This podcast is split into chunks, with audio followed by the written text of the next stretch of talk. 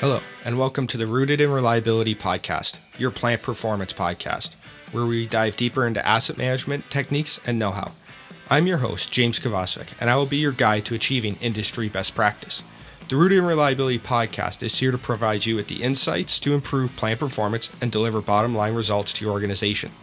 In case you missed the last episode, you can find the Rooted in Reliability podcast on iTunes, Stitcher, and on the Reliability.fm network. Don't forget to subscribe so you'll never miss an episode. Now let's dive into today's topic. It's my pleasure to welcome back Paul Douse to the podcast. Welcome back, Paul. Hey, James. Great to be here. Thanks for inviting me. Yeah, it's great to talk to you again. For those that aren't familiar with you, you've been on quite a few podcasts. We talk about frameworks. We talk about decision-making, risk, all those great things. You're also the founder of CO Asset Management. Although super brief, can you give us an introduction to yourself?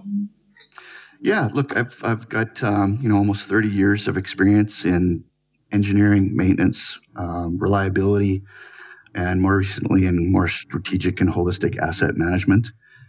CO Asset Management. What we're doing there is providing a management framework for leadership that's based on first principle decision making. So it's a bit of an interesting take on asset management.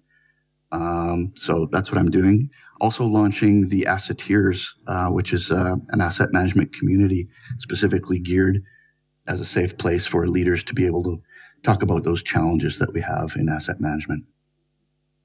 All right, excellent. And some of those challenges is decide on where we want to invest our time and resources.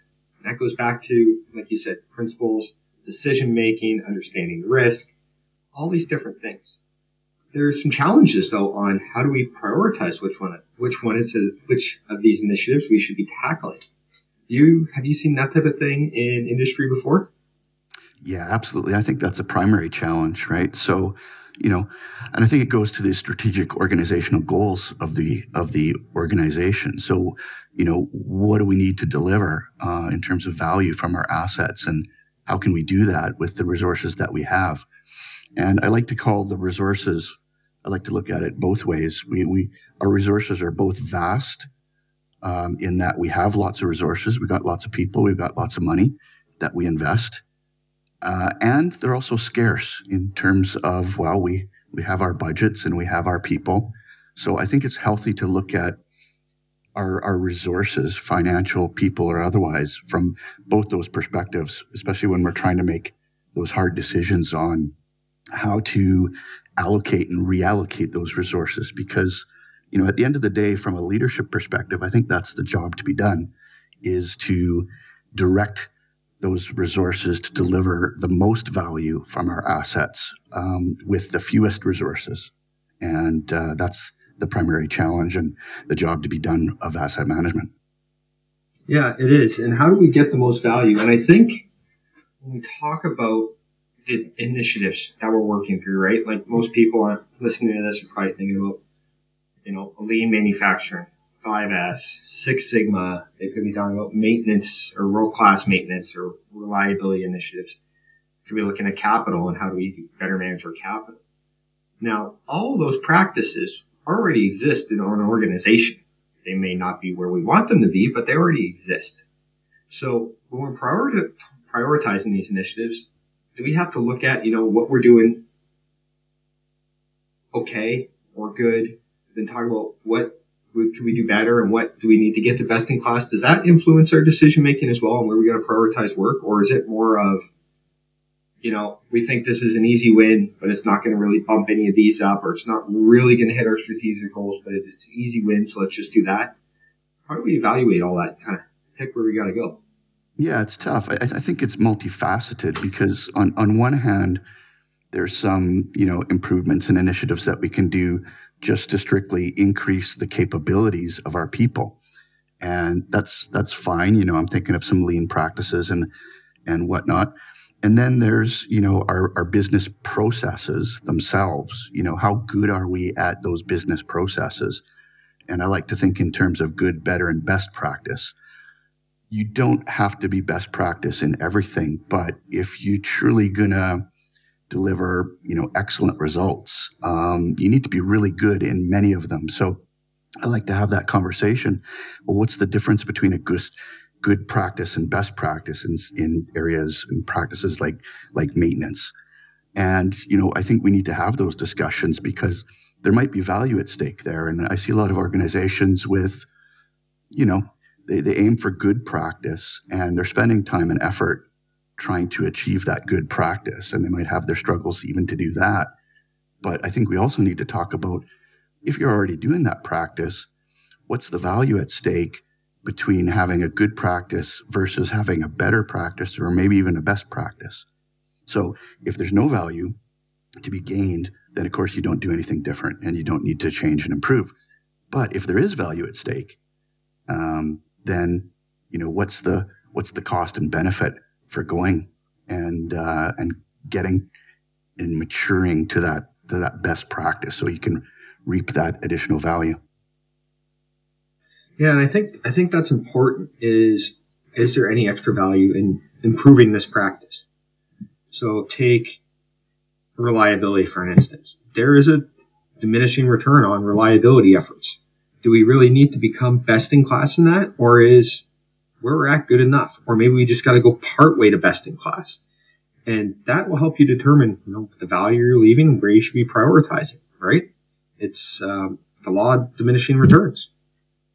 Yeah. That law of diminishing returns is interesting because that's one of the things that I've kind of changed my mind on. Intuitively, we kind of believe that there is a law of diminishing returns. And yeah, it's true in the sense of, your productivity, if you define as your cost per unit produced, if you're in a production environment. Yeah, there is, it's harder and harder and you have to spend more and more time and effort and money and resources to get that last bit. But there's an interesting counter to that. And I've done a lot of performance benchmarking over my career. And I'm referring to a curve I call the beauty. Now, it's actually McKinsey and Company's power curve.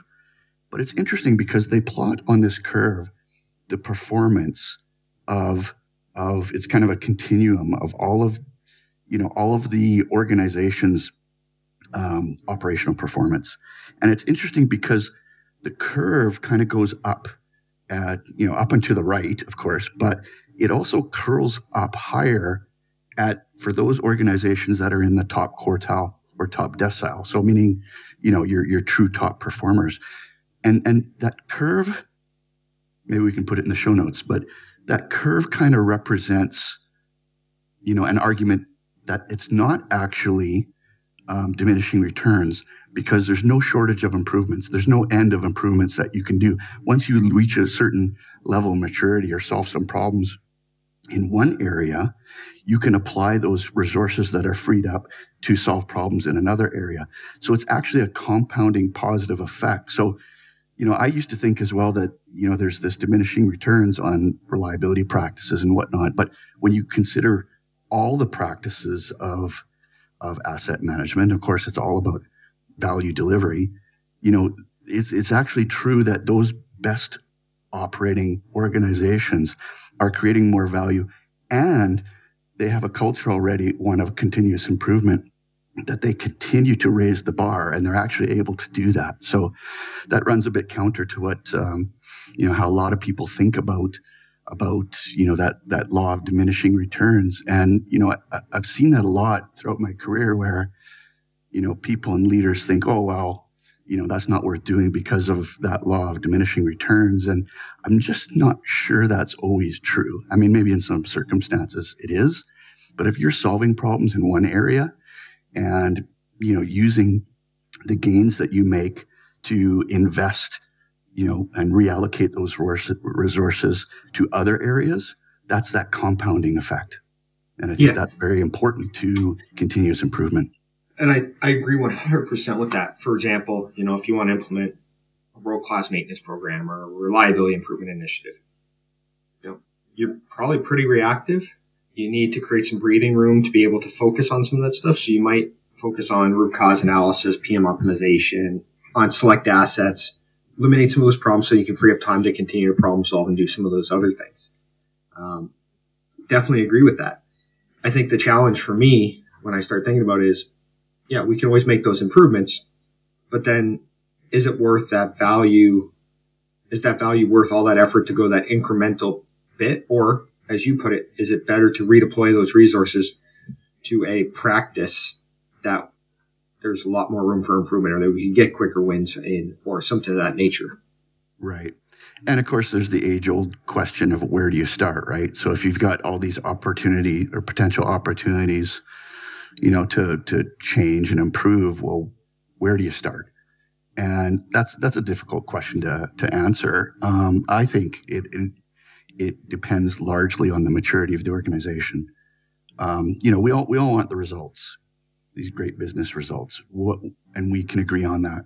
What we don't generally agree on is what it takes to achieve those results, and where and how to deploy our resources.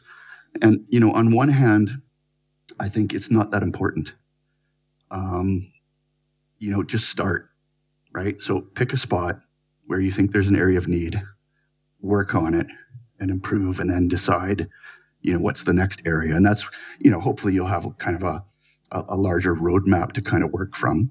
I don't think it's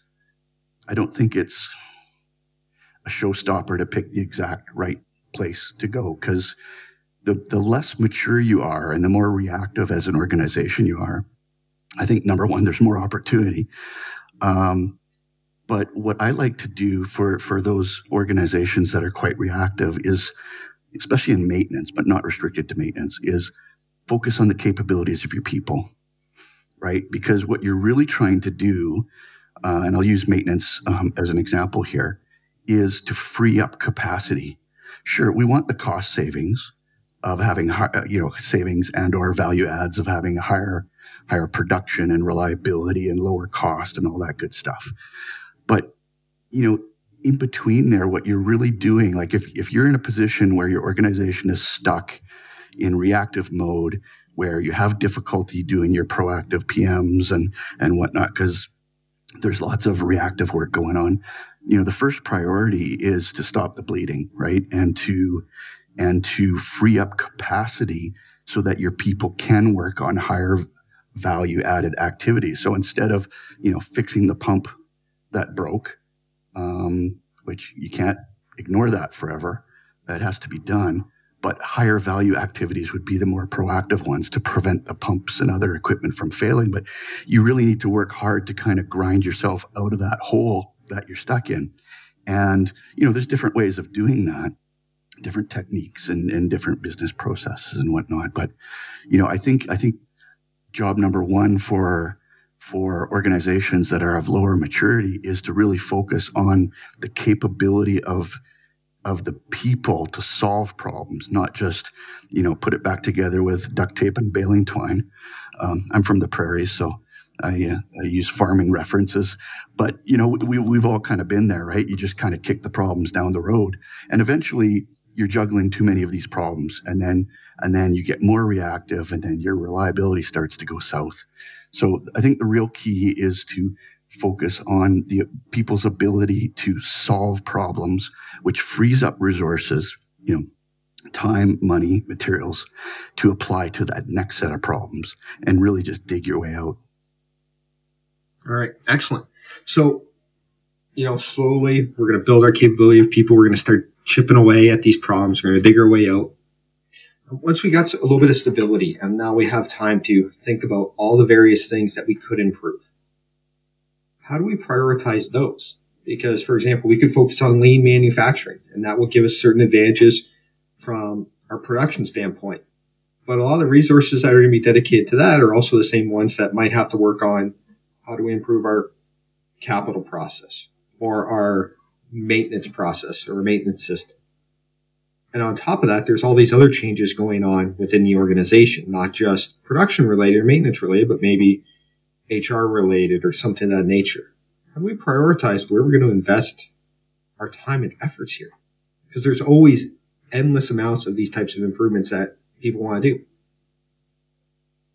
Yeah, no question. So I think first and foremost, you need to have a laser focus that anything you do or specifically do differently needs to be aligned with the strategic organizational objectives and goals.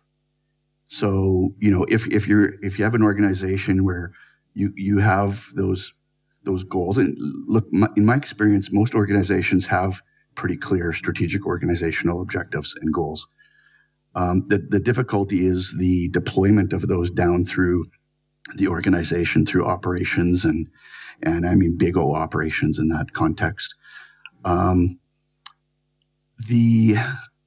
The challenge though is to make sure that everything we do aligns to those as closely as possible. So yeah, sure, we've got a lot of potential ideas here, but we need to deliver on those strategic organizational goals. So testing the alignment of those to our improvement initiatives is key, right? And secondly, we need to make sure that there's value in it for us, right? So the juice is worth the squeeze. So, the cost and effort of allocating our resources to those initiatives need to deliver the value that will contribute to those strategic organizational objectives. And then the third thing I would say is the resources. So we need to be careful to not bite off more than we can chew. That, yes, so we need to be clear on who does what and who contributes to what, but you know, we don't want to be left with a situation where we've got a hodgepodge of different types of initiatives and the organization can't manage it all. You know, I used that juggling reference earlier. You know, if we're juggling all these balls, eventually, you know, they might fall, right? Especially if you're not actually solving problems. So I think being crystal clear about how the initiatives contribute directly to the strategies, the objectives, and ultimately the plans, that is important. Now, you mentioned, you know, what types of initiatives that we might have. Myself personally, I tend to want to kind of loosen my grip on the specific business processes and or, you know, practices and techniques, you know, like the lean practices and whatnot, because those are just a means to an end, right? That's just the way, that's just the how of what we're doing. We need to focus on the what value are we delivering? And if those practices contribute, then we can do those. But again, we have to be careful in allocating our resources because we don't want to overload people. And I'll tell you a little story here. I was working at a utility in Australia, and I was leading a process management project or program, setting up a program. And it was great because it was one of the 5 strategic priorities for the entire group operation. So, you know, I thought, great, we're going to have great support and we're going to get all the resources that we need. It was obviously a high priority for the organization. And once we got going, though, we kind of struggled because people were asked to do this program in addition to their kind of, you know, normal roles and other initiatives, and all on the corner of their desk, right? And so we were struggling. We were like, well, why are we struggling so much? Because this is clearly a priority. And so there was a couple groups. One was an organizational change management group, and the other was the business improvement group. They worked together, and they actually counted all the change initiatives that were going on in the organization. And they came up to a number that was like 250. And we're like, oh my gosh, well, no wonder. Right. And look, those 250 weren't all individual kind of projects. But, you know, those were discrete changes that were, you know, trying to be managed. But the truth was there was way too much change going on. The organization wasn't managing it all well. And as a result, you know, we started things and couldn't get things completed. And so, you know, again, that goes back to the be clear and be honest and authentic with how your resources are actually deployed. So I'm not sure if I answered your question on how do we decide, but you know, I think number one, it needs to have value. Number two, It needs to align to the strategic objectives and goals. Number three, be honest with how you're deploying your resources. And again, I'm not so specific on the actual practices because there's a bunch of different things we can do there. You know, within your existing practices, you can just be better at it.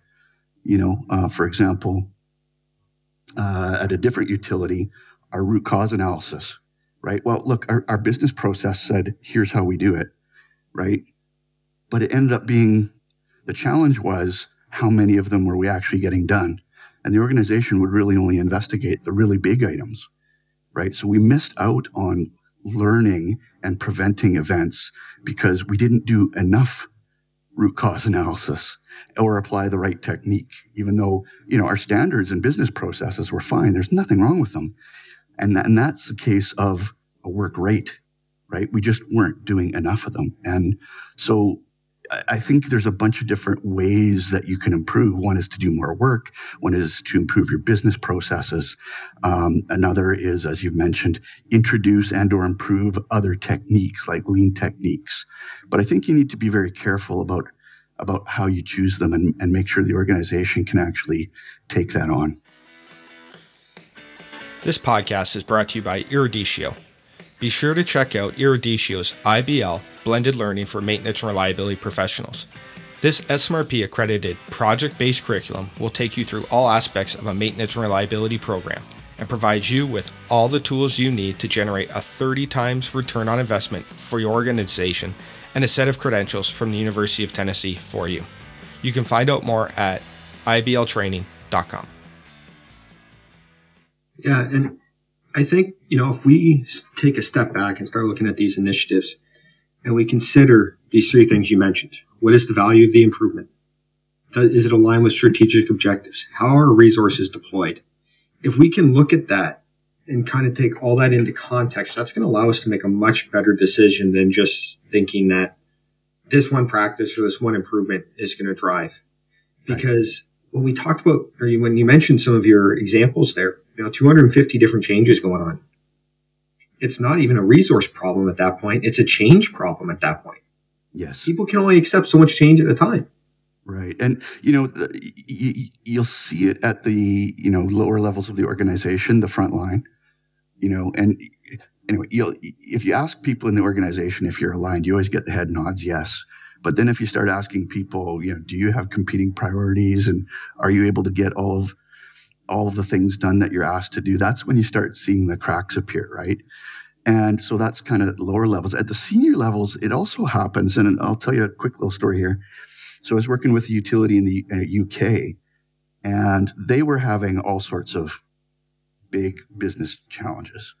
I won't get into the specifics, but what they did was they actually brought their leadership team to a soccer stadium. Like, so it was an offsite kind of meeting. And they said, okay.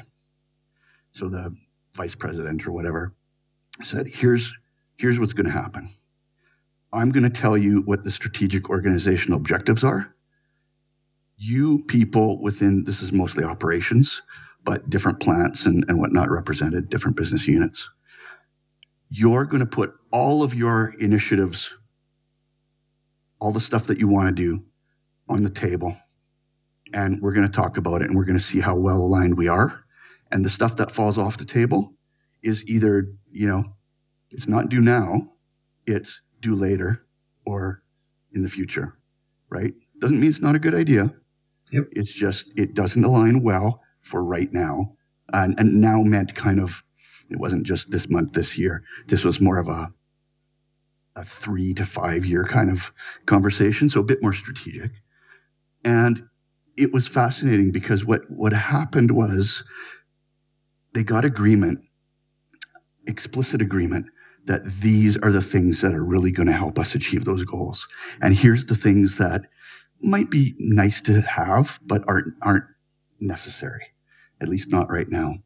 And the other thing that did is it stopped a bunch of skunk works. Now, skunk works is those unauthorized, you know, changes, initiatives that people love to do, but they're not authorized, maybe, and They may or may not be strong contributors to achieving those strategic goals. So, you know, I think that's important too. Is and look, I also have a time and place for skunkworks if you allow for it and expect it.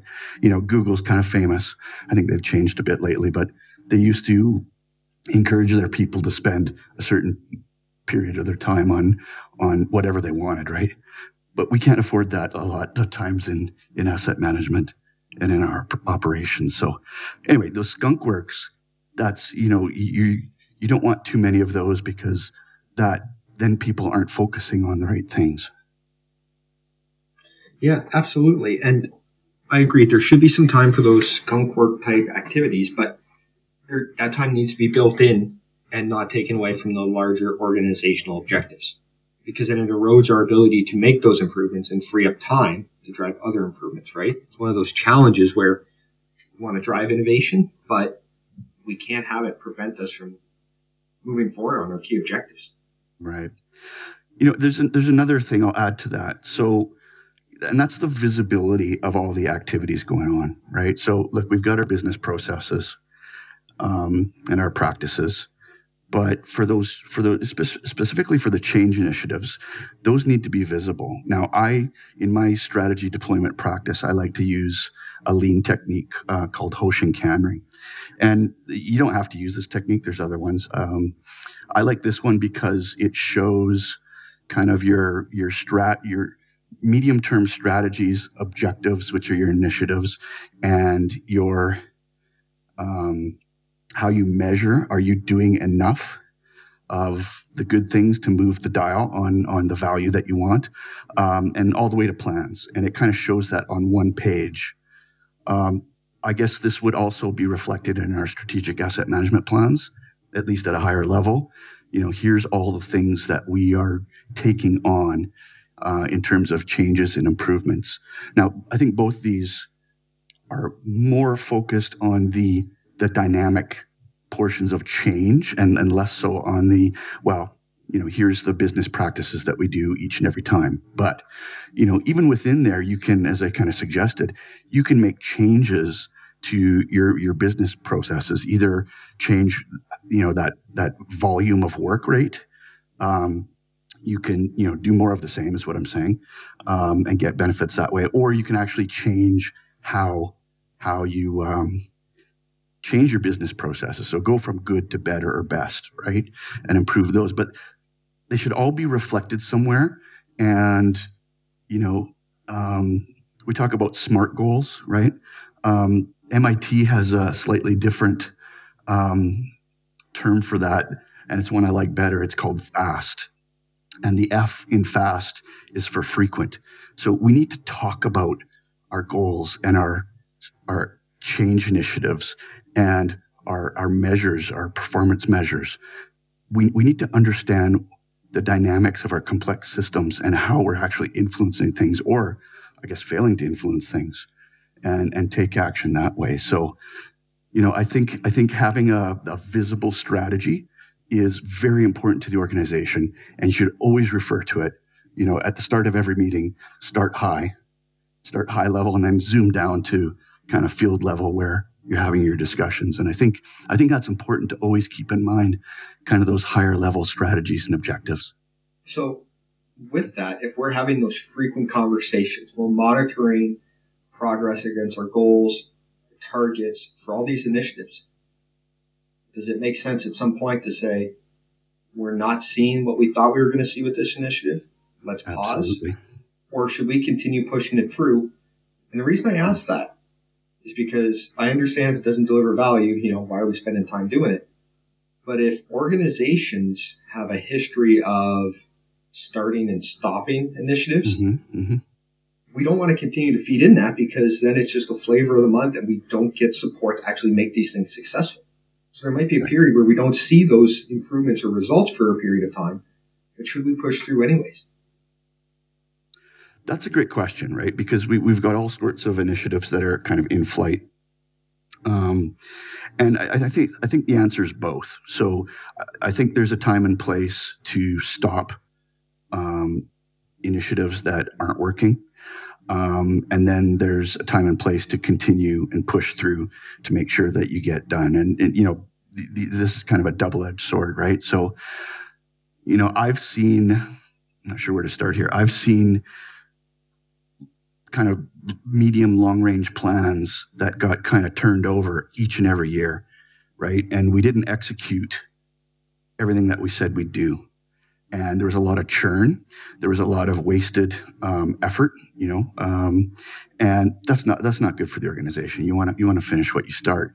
But on the other hand, we should leave it open to stop and eliminate things, because I see this in two ways. One is was it the right idea, you know, the right business case, and specifically our assumptions that underpinned that business case. If our assumptions were wrong,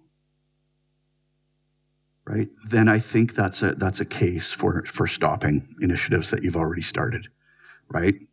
The other piece to that is, of course, execution. It wasn't the wrong thing to do, but we were having trouble executing on it, and that's a little bit different. I think in most cases, you probably want to push through there, but you know there probably may be instances, you know, circumstances where you can't resolve those challenges, and if that's the case, you know, you probably need to stop that too. I think we also need to be cognizant of the sunk cost fallacy.